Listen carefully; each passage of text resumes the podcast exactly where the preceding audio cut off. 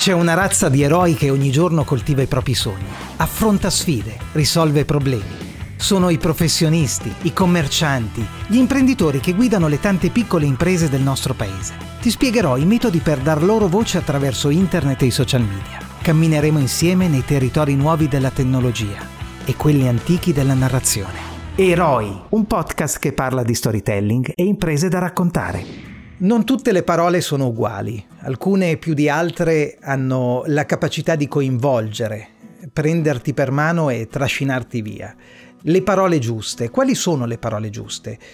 Quali sono le parole che attirano la nostra attenzione mentre scorriamo i titoli di un giornale, di un blog, i post nel feed di un social network? Della forza delle parole, non di tutte ma solo di alcune di esse, ti parlerò in questo episodio. Io sono Fulvio Iulita, mi occupo di marketing digitale e narrazione d'impresa. In questo podcast offro esempi, riflessioni, metodi per portare online la narrazione di piccole imprese e liberi professionisti, di chiunque abbia qualcosa da vendere e voglia esplorare il territorio della narrazione digitale quello del raccontarsi attraverso internet e i social media allo scopo di stabilire rapporti di fiducia con il proprio pubblico di riferimento, trovare nuovi clienti, dare visibilità al proprio lavoro e a quel modo squisitamente unico di risolvere problemi che differenzia una piccola impresa da ogni altra. Le parole più adatte per colpire l'attenzione. Questo è l'argomento di oggi. Per comprendere quali siano come sceglierle per il titolo di un nostro articolo o come incipit di un post, dovremo innanzitutto metterci nei panni del nostro interlocutore, il lettore, colui al quale vogliamo arrivare. Dobbiamo immedesimarci nelle sue aspettative, nelle sue aspirazioni, nei suoi desideri. Dobbiamo innanzitutto pensare a lui. Che cosa colpisce la sua attenzione? C'è una dinamica che io chiamo le tre leve dell'attenzione. Noi tutti prestiamo attenzione a un contenuto quando a colpo d'occhio, nel titolo, nell'immagine che accompagna il testo, nelle prime parole usate, cogliamo qualcosa che soddisfi almeno uno di tre requisiti. Bisogni, interessi, passioni. Le tre leve dell'attenzione, appunto. Eh, mi spiego meglio raddrizziamo le nostre antenne se immediatamente percepiamo che nel dedicare tempo a quel contenuto vedremo appagato un bisogno, ovvero troveremo la soluzione ad un nostro problema, un interesse personale, ovvero quel contenuto soddisfa il nostro desiderio di conoscenza di qualcosa che ci riguarda o ci interessa, oppure ancora una passione, ovvero quel contenuto ci regalerà un'emozione. Prestiamo attenzione a qualcosa o a qualcuno quando avvertiamo che ne usciremo arricchiti. Se ci pensi è normale che sia così, siamo, siamo in ogni momento bombardati da segnali, informazioni, nozioni, stimoli, non abbiamo il tempo per tutto. Così la nostra mente ha sviluppato un procedimento per filtrare, distinguendo l'utile dall'inutile, non è un sistema infallibile, sia chiaro. Eh, chissà quanto di buono ci perdiamo e chissà quanto tempo sprechiamo affidandoci a questo modo di agire, confidando nel colpo d'occhio. Ma questa è la dinamica. E le tre leve dell'attenzione sono un fattore che dobbiamo considerare quando stiamo dall'altra parte, siamo cioè coloro che vogliono far giungere a destinazione un messaggio. Agire sulle tre leve dell'attenzione, fare cioè in modo che il nostro messaggio venga considerato dall'interlocutore, richiede una certa disciplina mentale.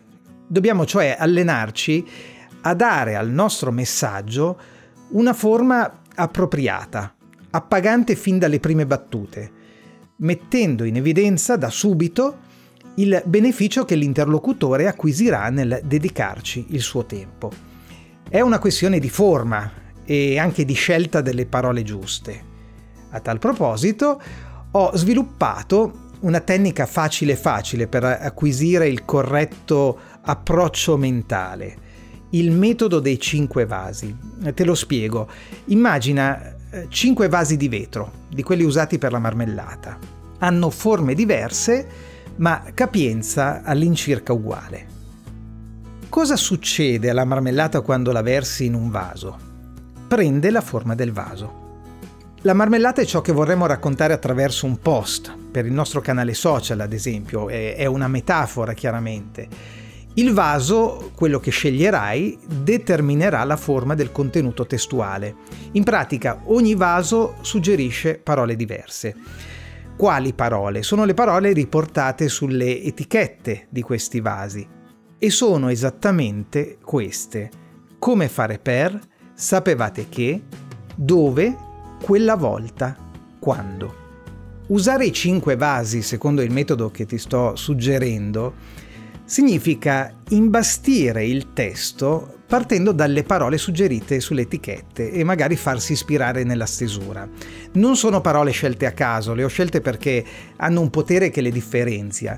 Insegnano a pensare al lettore fin dalle prime battute, a mostrare subito cosa ci sia di interessante per lui in ciò che abbiamo da dirgli. Ti faccio un esempio. Immagina di essere il titolare di una pasticceria e voler parlare dei tuoi baci di dama, un tradizionale dolcetto piemontese formato da due calotte di pasta unite dal cioccolato che richiamano due labbra intente a baciare, così come le descrive Wikipedia. Come raccontare dei baci di dama usando i cinque vasi? Eh, proviamo insieme. Partiamo dal come fare per. Come fare per preparare i baci di dama così come dice la tradizione?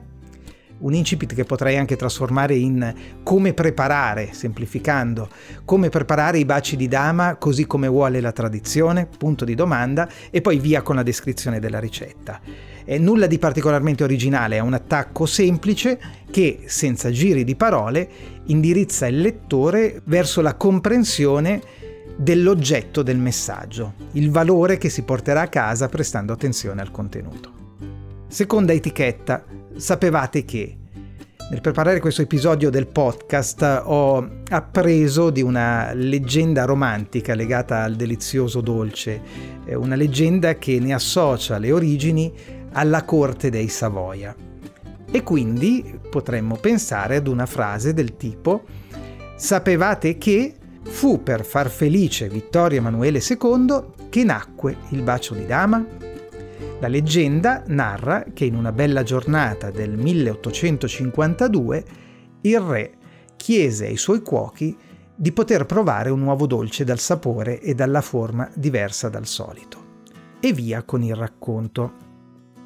Va detto che la leggenda è in realtà smentita dai fatti, così come potresti spiegare usando poi il terzo vaso, quello con l'etichetta dove.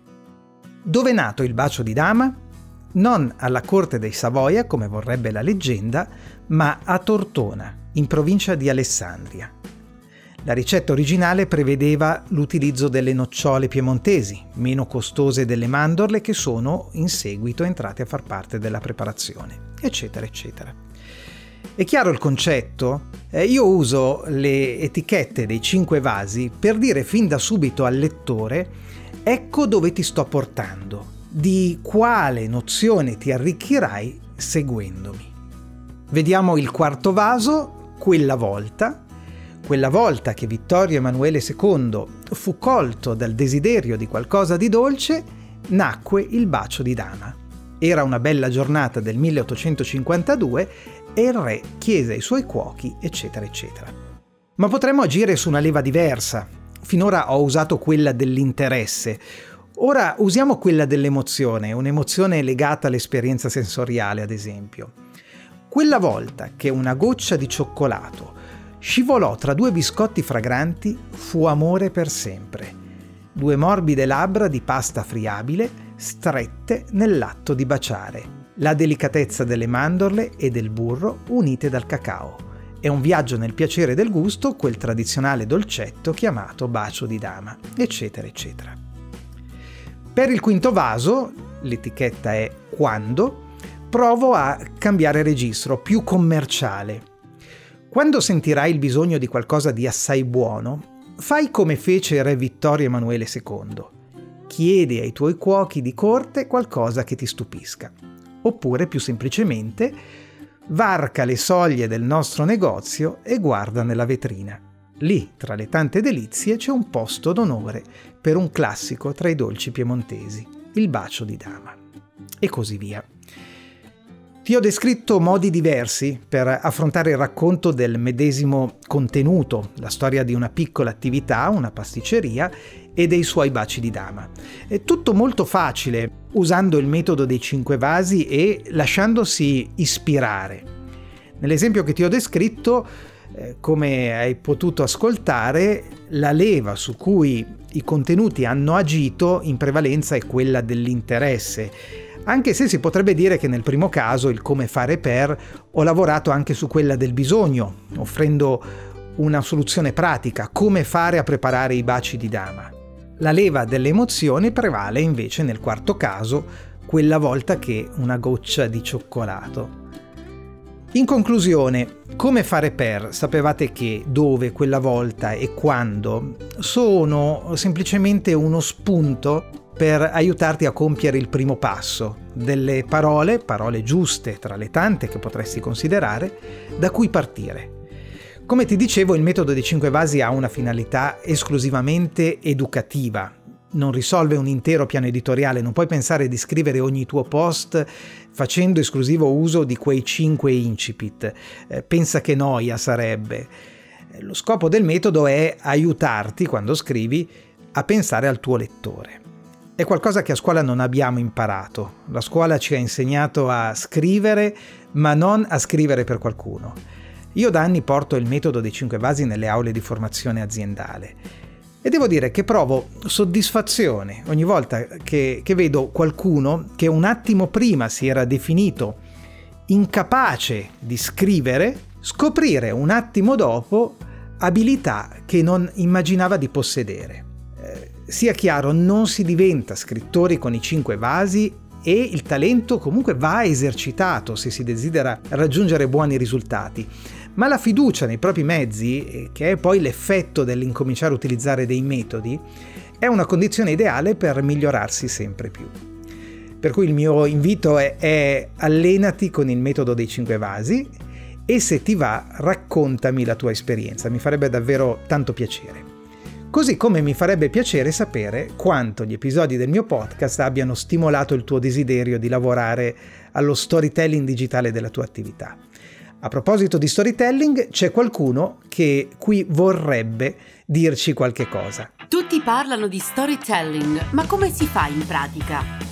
Storytelling, metodi per professionisti e piccole imprese è il videocorso che guida nella gestione di ogni fase della strategia, dal piano editoriale alla creazione di contenuti per internet e i social media.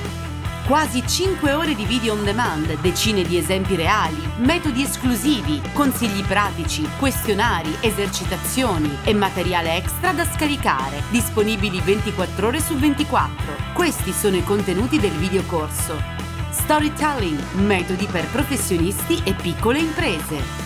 Lo trovi su www.videocorso-storytelling.it. Nel videocorso mi soffermo a lungo, tra le altre cose, anche nella spiegazione del metodo dei cinque vasi, come puoi immaginare.